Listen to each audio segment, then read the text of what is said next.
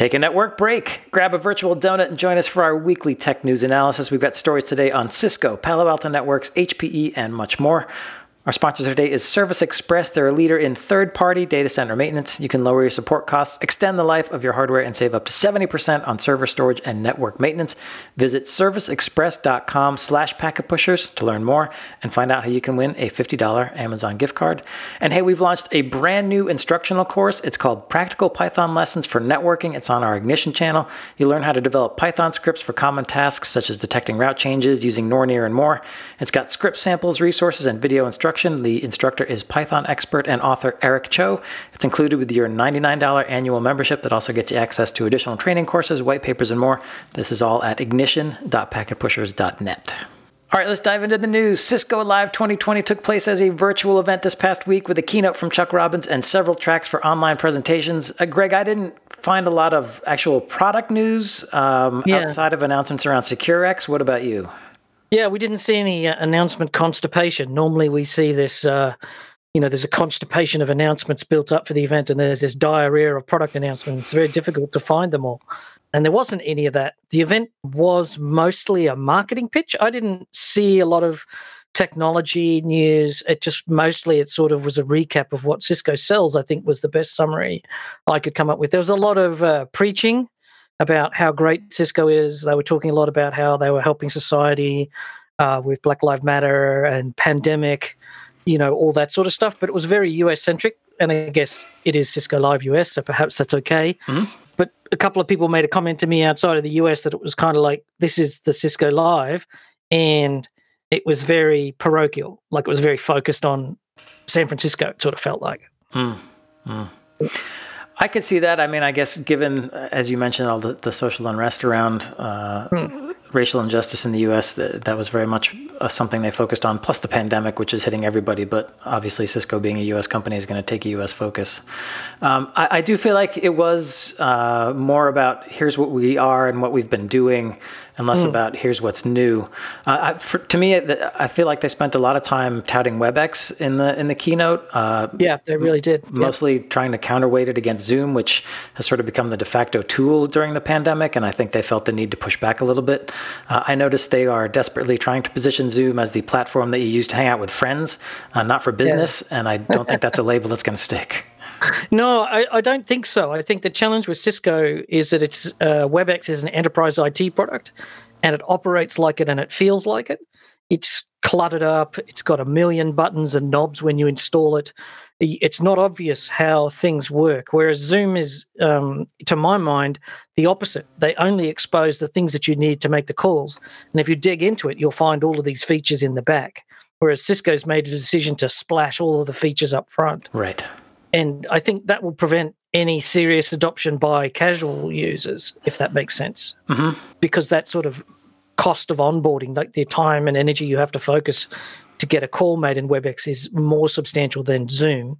Zoom is also a much simpler product. It has to be said that uh, what they did talk about during the WebEx pitch was uh, how they've got a whole bunch of differentiated features. So they've got the voice recognition assistant. So you can just tell the AI, the voice recognition engine, to add that as a minute for the meeting, mm-hmm. and it'll collect, you know, collect the meter. Yeah, they were sort of emphasizing those features that were there. They touted the security integrations. It's got a bunch of security integrations with it. Has some identity. It integrates with corporate security.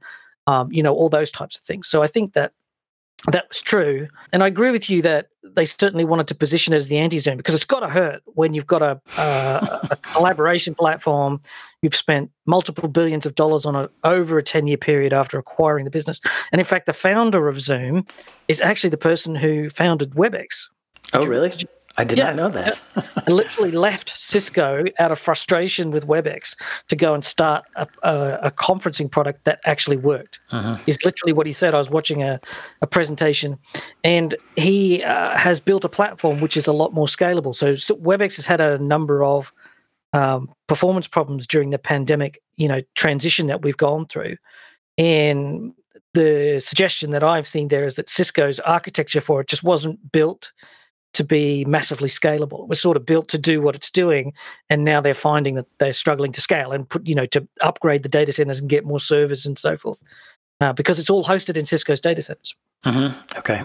so yeah, then scale would be more of a challenge if you're hosting it yourself. Yeah, that's right. But on the flip side, all of your GPDR, all of your data security is Cisco. So when you go and check the privacy policy, Cisco owns all the data and it's in their data centers, and none of those are in China.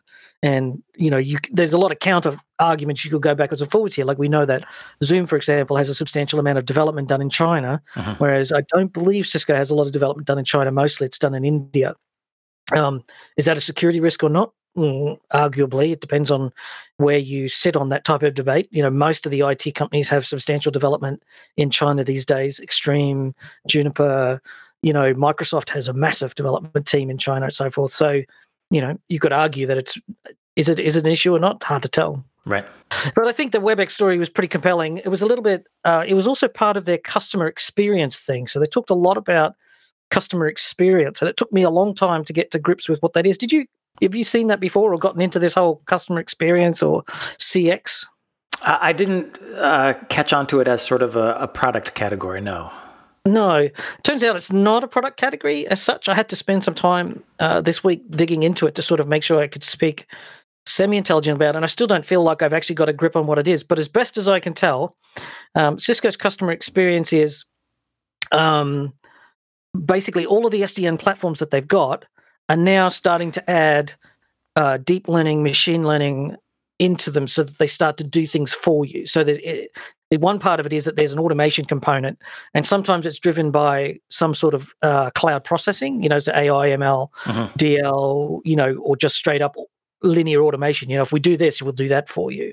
So I think there was part of that. And I think the second thing that they were trying to say is that this actually spreads across the entire portfolio. So the customer experience is this we put software on top of our hardware.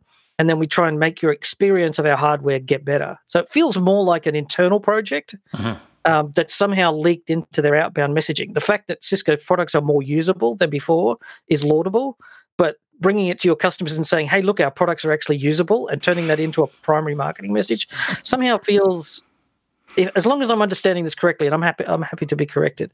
But that's how I, I sort of feels a little wrong, if, if you know what I mean. Right. But the other side of it is a lot of integration. So all of a sudden, you're starting to see WebEx communicating with Umbrella, which is able to then, you know, Umbrella is now working integrated with you know, uh, Cisco's Intersight, which is working with multi-cloud. So we're actually seeing cross-department integrations, whereas before Cisco was very balkanized. We're seeing evidence of, you know, they've done a lot of talk for, uh, for quite a few years now about how they're bringing the businesses together and unifying the strategy. Uh-huh. We're actually seeing some signs that this software is where the unification. So it's not happening down below. So you'll still see the products running as little islands for the people who want to run them like that. But if you want to mesh them together, it'll happen in the software layer. Okay. Well, that also ties into what they're doing with SecureX, which they originally announced back in March 2020, and now uh, at uh, Cisco Live said it will be available at the end of June. And it's a cloud-based front end. It essentially provides one place for customers to see quote key operational and threat metrics unquote from all of Cisco's security products. That includes network, endpoint, and cloud security. So I think mm-hmm. along those same lines, again, it's a one uh, I hate to say single pane of glass, but single pane of glass where you can surface up all of the you know important information coming from across the Cisco security portfolio again to make that user experience a little better. Yeah, fewer panes of glass, I think. But this is where I'm saying the customer experience is. Um, I think most customers want to engage Cisco as a unified whole, uh-huh. not as not as a you know 30, 40, 50 business units all yes. going in different directions. Yes. And so where Cisco's chosen to do this is they're calling it customer, customer experience, experience. Okay. Yeah. Mm-hmm. And so what they're doing is slapping software over the top and then unifying it above. Is that the right way to do this? You know, only customers can make that decision. I think in some cases it makes sense. Um, in other cases, it doesn't feel joined up. Like it feels like we're only doing, you know, unifying it at one place, but it doesn't go all the way down the stack. And but that's probably okay where we are today. But the thing here is that you're also getting a lot of automation here. Mm-hmm. So these customer experience is saying automation is in it. So when you go into the, you know, the monitoring charts or the analytics parts that they've put together, uh, and they're making a big deal about, you know, all of this software tooling that they put together. They talked about DNAC.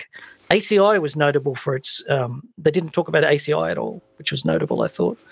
Um, but you know, all of those have you know charts and graphs and analytics and if you click this it does that those are automations in their own way uh-huh. so i think cisco's starting to really embrace that automation which i think is worthwhile Yes, and they do have such a broad portfolio across so many business units that the more you can try to stitch it together for customers to make it easier to use would make sense as a strategy. I, I, think so, and also a lot of customers like to take you know to go all in with vendors. It's still, mm-hmm. I think it's uh, you know best of. We talk about having best in class, best in breed, but a lot of people think that's just choosing a single vendor. And if customers are in that path, then this makes sense for those customers who want to have take that strategy. I you know, and for other customers, that won't be a strategy that they want to take. They'd rather have, you know, we want this, we want this, and they'll be m- more responsible. It's going to come down to money and also the strategy that you're following inside of your team. But I think CX, as far as it goes, is confusing until you sort of dig into it, and hopefully, I've got the right sense of what it is. Mm-hmm. Uh, just coming back to Zoom for a second, uh, as I was watching the keynote and watching them focus on WebEx and try to downplay Zoom so much, I thought maybe they should just get over it and buy Zoom. Not a bad idea in a way, although I think Zoom is um, out of their price range now. Probably. You know, WebEx, like you couldn't. Cisco usually, uh, when I when I talk about Cisco's acquisitions, I like to think of them as the supermarket. Mm-hmm. So Cisco is a supermarket. You know, aisle one data center, aisle two SD WAN, aisle three service provider. You know, whatever. Yeah. And they'll normally buy products that they can put up on the shelf, and that will instantly, you know, grow the revenue of that acquisition. Right. Whereas Zoom would not be accretive, it would be destructive. They're literally buying a competitor out to get market share. And who's their competitors? Well, you know, Microsoft, you've got Slack teaming up with AWS, you've got Google pushing in Google Meet. It's not a bad strategy in a way because Cisco needs to get critical mass here if it wants to win. Yep. Um, because all those other strategies are going to be so much more compelling to many companies. I don't you know, we've never seen Cisco win the IP telephony war. We've never seen them win the collaboration war. They've had, you know, 10 years of WebEx and not really made a, a go of it. Teams is more successful being pulled through through the Microsoft Office Office 365 right, right. Yeah, that's what I was thinking. That that Zoom would give them, uh, you know, an immediate uh, sort of win in that space in the video collaboration space. Uh, they've also got WebEx. They uh, have a record of running uh, you know, competing products side by side. I'm thinking about Meraki and their own Cisco Catalyst uh, and Aironet WLAN technology. So mm. it can happen. Um, it, it's an interesting idea. I don't know that they'll go for it, but it just occurred to me, and I thought, ah, I want to think about this a little bit. My sense of it is that Zoom's just too high. It's got a $68 billion market cap. Yeah, it, it would be right? a big, big buy. That would be a big, big buy. You know, you, um, and to make an acquisition at that sort of scale, you know, if you were to spend seventy billion dollars on a you know hostile takeover of Zoom, Cisco would have to be able to say, "I'm going to generate three or four hundred billion out of that over a ten year period." Mm-hmm. Yeah, financially, it may not be feasible, right? Yeah. At this point, you know, Cisco's already spending a, a billion dollars a year on WebEx. Yeah, mm. it would be a good idea. I think it should be. It could be something they should do, but you know, at that sort of market capitalization with a you know, and it's got a PE ratio of 187. Wow. So yeah, profits to earnings. So it's making you know just extraordinary.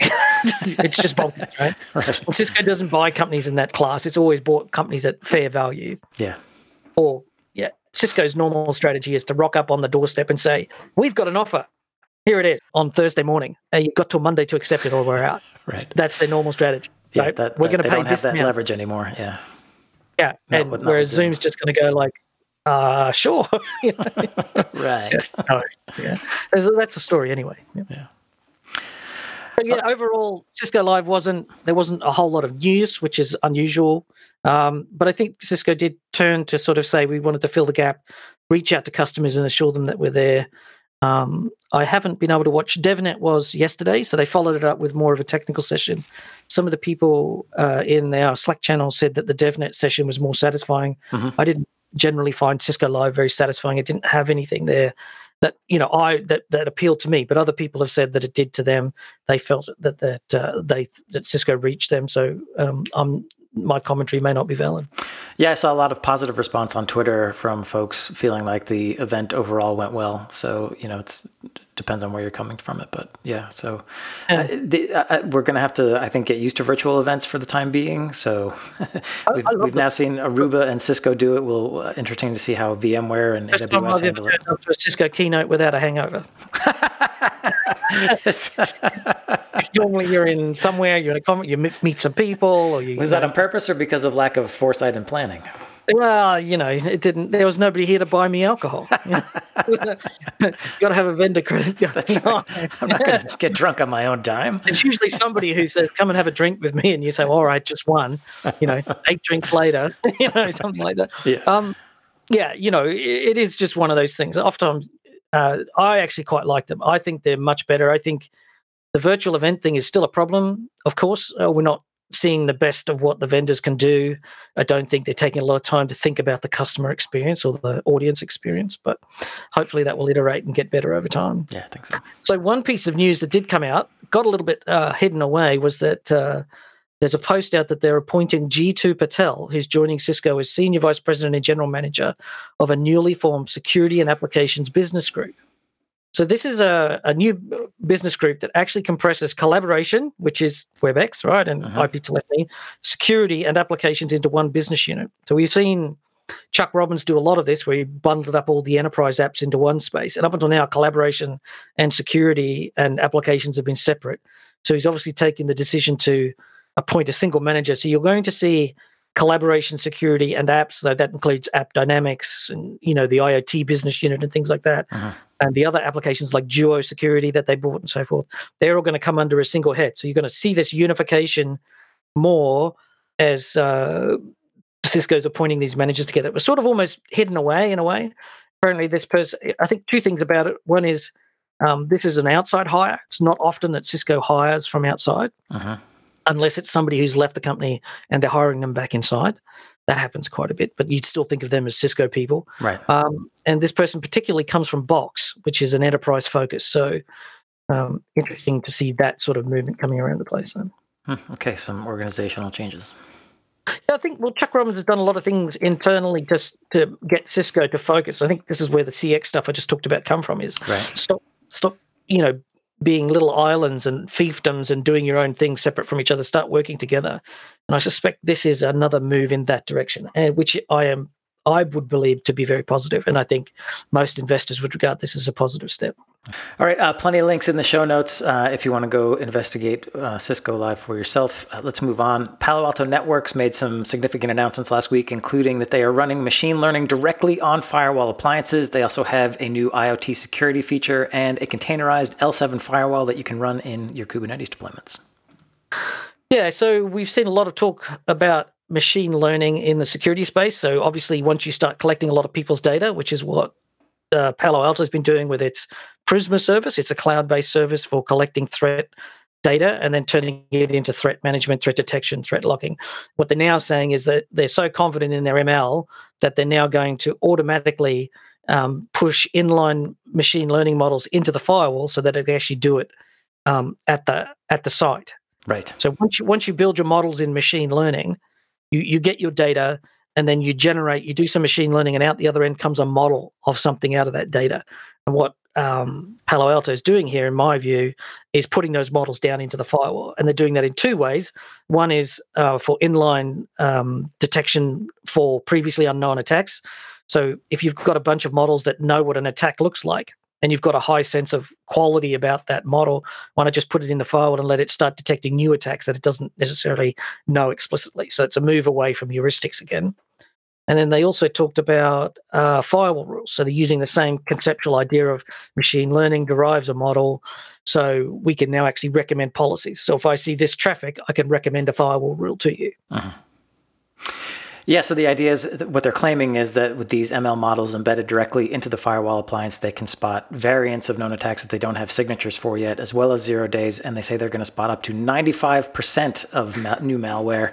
And anything they miss would then get uploaded to their cloud analytics platform to generate a signature that again gets pushed down to the local firewall. And at least they didn't claim it was AI. It seemed incredibly honest of them to call it machine learning. You know, we Yes. we do like to make fun of, you know, because AI is AI, and a lot of these companies are actually only using statistics or deep learning or even maybe a bit of machine learning. Yep. So I'm never quite sure about AI when vendors claim it, but Palo Alto, you know, they get an extra point for not calling their AI. They're calling it what it really is, which is ML, not AI. Yeah. Although I will say, uh, based on the blog and the press release that came out, there are scant details on how it actually works. So that uh, black box element is always a little frustrating to me. Uh, so I'm putting this in the I need to know more category. Yeah, and then to talk about the Kubernetes, they're announcing a next, the first next generation firewall for Kubernetes. I imagine there's quite a few other firsts out there that somebody else. I'll, I'll, just scoff quietly about that. I'm pretty sure um, they're not actually putting the firewall in a container. They're just saying that we have a suitable set of firewall rules and policies for container security. So they are going to be able to understand vulnerability management in the context of a container, runtime security in the context of a container, identity based microsegmentation of containers, and layer seven inspection and threat protection. So it's not actually running in a container. It sounds to me as if it's just like we are adding it to our existing portfolio. So they did buy a company called um, Twistlock a while ago, which was a container security company, and hmm. basically they're integrating that into the Prisma Cloud. So I suspect it'll be a combination of, you know, streaming logs coming out of the Kubernetes infrastructure, feed them into the Prisma Cloud, and it's going to go like, oh, security problem here, security problem here. You know, we're con- we're container aware. We're not in a container per se. Interesting. Okay. And we're also infrastructure aware. Not that's an important distinction. Yeah, there's no point putting a firewall in a container, really. I mean, I guess I'd you know sort of do it a, maybe in a service mesh. Yeah, you put it on the edge of your service mesh. But the the key here is to be for security infrastructure to be monitoring all the data about the containers. So pulling the logs from the containers, pulling the logs from the Kubernetes, right, and and then feeding them into a system and going, oh, hang on, that looks like a threat, or you know, why is this container suddenly trying to do that? Yes, yes, mm. right. Yeah, this uh, you know database container should not talk to that application container or web container, et cetera. Can, there are rules and such you can look out for. Yeah, that's right. Something like that. I'm not a container expert enough to really. but, so uh, on the IoT front, they have also rolled out a new IoT security service. Uh, using their firewalls, they can they say they can now identify IoT devices on the network, monitor IoT device behavior, and recommend and enforce IoT security policies. Uh, this is incorporating intelligence from Zingbox, which is an IoT security company that Palo Alto acquired last year. Although again, this is uh, IoT security running right on the firewall as opposed to in the cloud. Insert obligatory IoT statement in press release.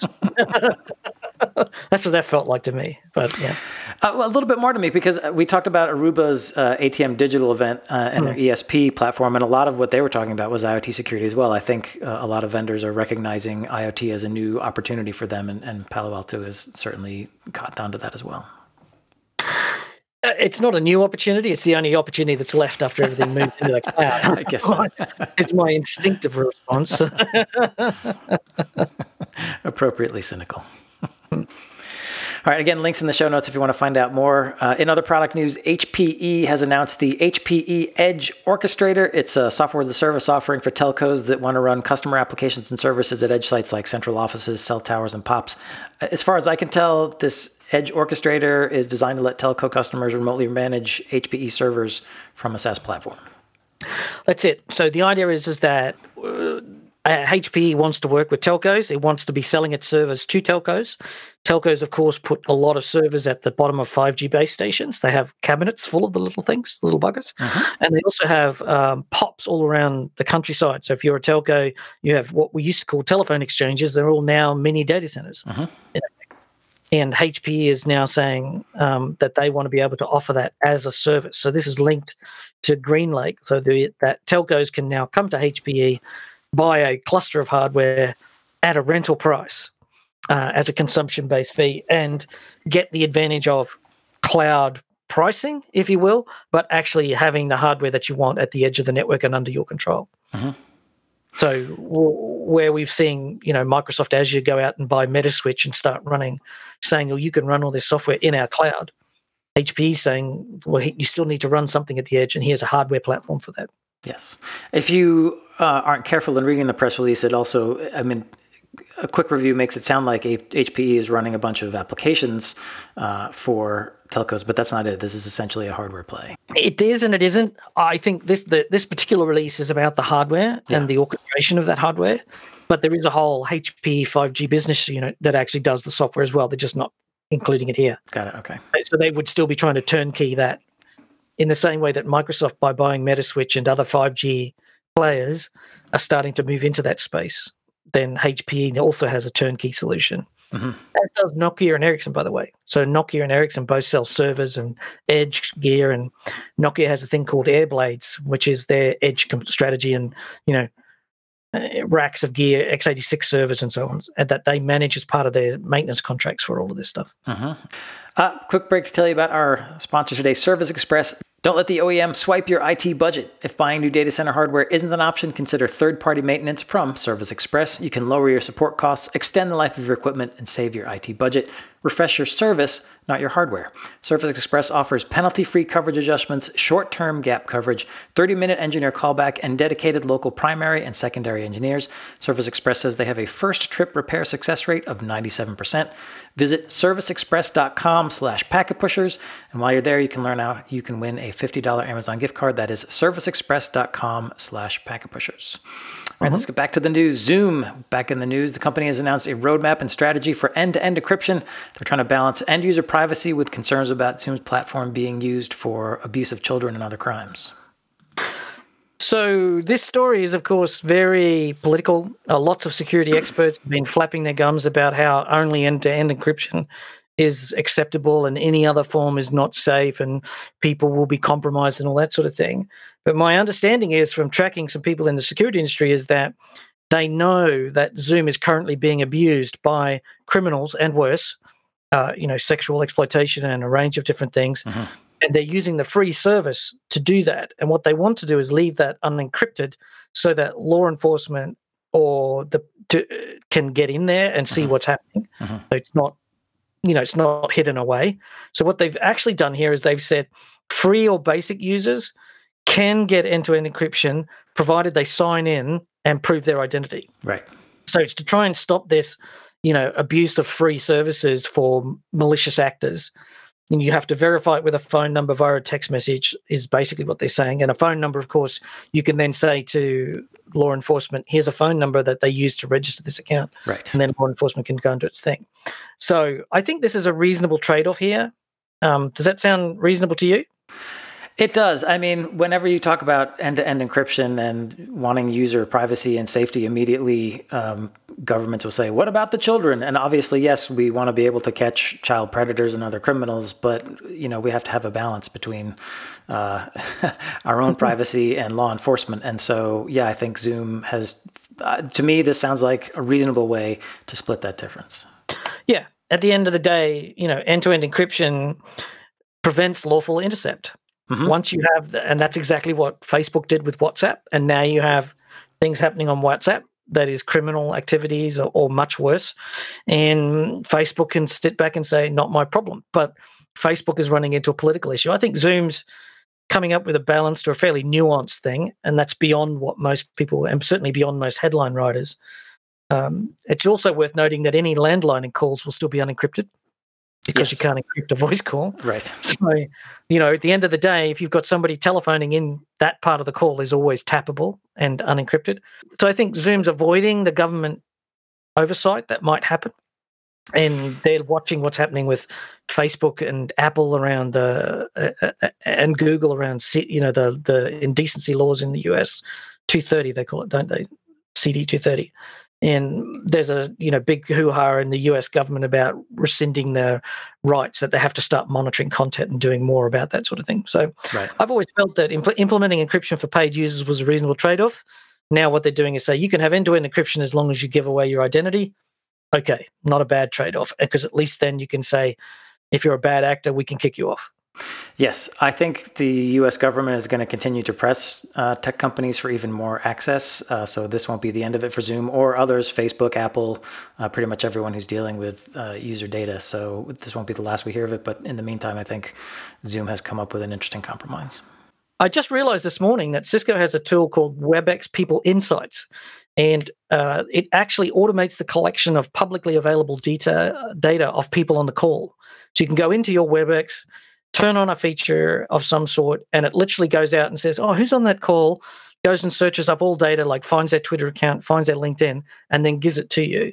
Now, that I think is a feature where WebEx will be for webinars and for events, where it can actually give you a list of who joined your uh, conference call mm-hmm. and or you know who joined your event, and you can get a full profile of everything about them, and then you can feed it into your customer surveillance system and get something out of that. I just wanted you to let you know that that is actually a thing. It's called WebEx People Insights. I'll send you a link to uh, to a Cisco page if you want to read up more about that, and if that's something that you want to take advantage of or learn more about. So you know, privacy is privacy, perhaps, or not, as the case may be. Yes, well, something like that, Cisco could say, "Well, you put your stuff on LinkedIn; it's anybody can go get it," and they have a point. So yep. uh, moving on, T Mobile in the US suffered a massive outage that took down voice and text service for more than 100,000 users. T Mobile says the problem started with the failure of a leased fiber circuit from a third party provider, which then cascaded into, quote, an overload situation that then triggered an IP storm that triggered the outage. Yeah, this is interesting because uh, not only in the fact that the outage went out for nearly two days, it was certainly the majority of the network was down for some hours, or a substantial part of the network in the US was down. And it took them well over 24 hours to get all of the network back.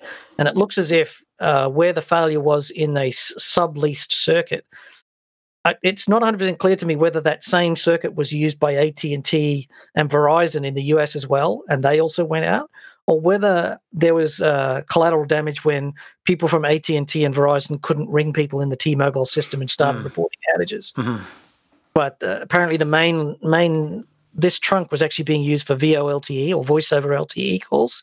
And when it took it down, it took down the voice calls. Now the the reason that this got such a high profile is when voice calls go down, government gets involved because you can't ring 911. Right.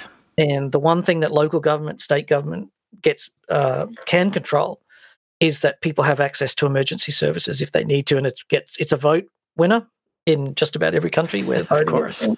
and uh, or where you have an emergency service. And so now um, the fcc is signaling that it will conduct a review which is kind of amusing. Yeah.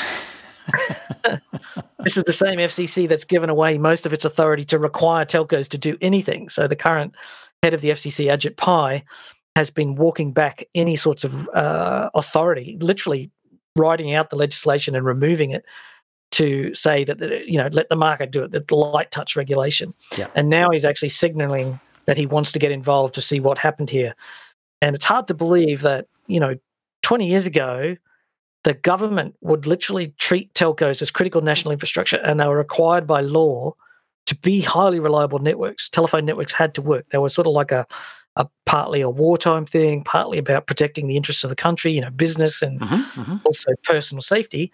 And yet now that market, especially in the US, is much more self-regulated, and the US market particularly so. So it'll be interesting to see if anything comes out of it, because I wouldn't expect anything to come out of it. I expect uh, Ajit Pai and the FCC will be very concerned, very concerned, uh, and there will be some harumphing and uh, shrugging of shoulders. That'll be the end of it. and there'll be some table thumping. That's right. And when nobody, when when nobody's looking, that'll be it. It'll all be done. Ajit Pai will waggle his oversized Reese's mug at T-Mobile, and then uh, we'll move on. Yeah, I also want to note that a Twitter rumor surfaced that the U.S. was under a massive DDoS attack. Uh, the rumor was picked up and spread uh, a lot of places, including some Congress people who were like, ah, DDoS attack, uh, before the technical and security community weighed in with evidence to say, no, this is not a malicious event. It looks like an outage. Everybody calm down. Yeah, just, yeah, don't jump to. Be careful. Be, Be careful, careful what you retweet. yeah, don't jump to those conclusions. It's just not a thing. You know. Uh, so, last but not least, Telegeography has released its 2020 submarine cable map if you'd like to see all the underwater links spanning the globe. Yeah, this is one of my favorite things to look at um, is to sort of understand how the global network, because all of our cables, all of our international traffic, ex- where it goes across the oceans, is sort of on this map, and it's a great service from telegeography to just have a look at that and amuse yourself with where the cables go for your country and watch them move, you know, around Europe, around Africa, and all that sort of stuff. And uh, and I always like to um, when I was working for companies and people would say, well, what do you mean South Africa's not working? You pull up the map and you say, well, the cable could go this way and it could go this way. And that cable belongs to a consortium between seven companies who all share it. And, and at that point, the IT managers and the project managers shut up because they realize how stupid they are because they really they think they know and then you show them this map and they go like oh actually yeah you know yeah you know yeah. Okay. So, so, i found this a really good way to make uh, it managers and project managers feel insecure and incompetent as they are Something to have in your back pocket. You never know when you Yeah. need that. it's both fascinating and useful at the same time. It doesn't actually have any practical use other than to, yeah.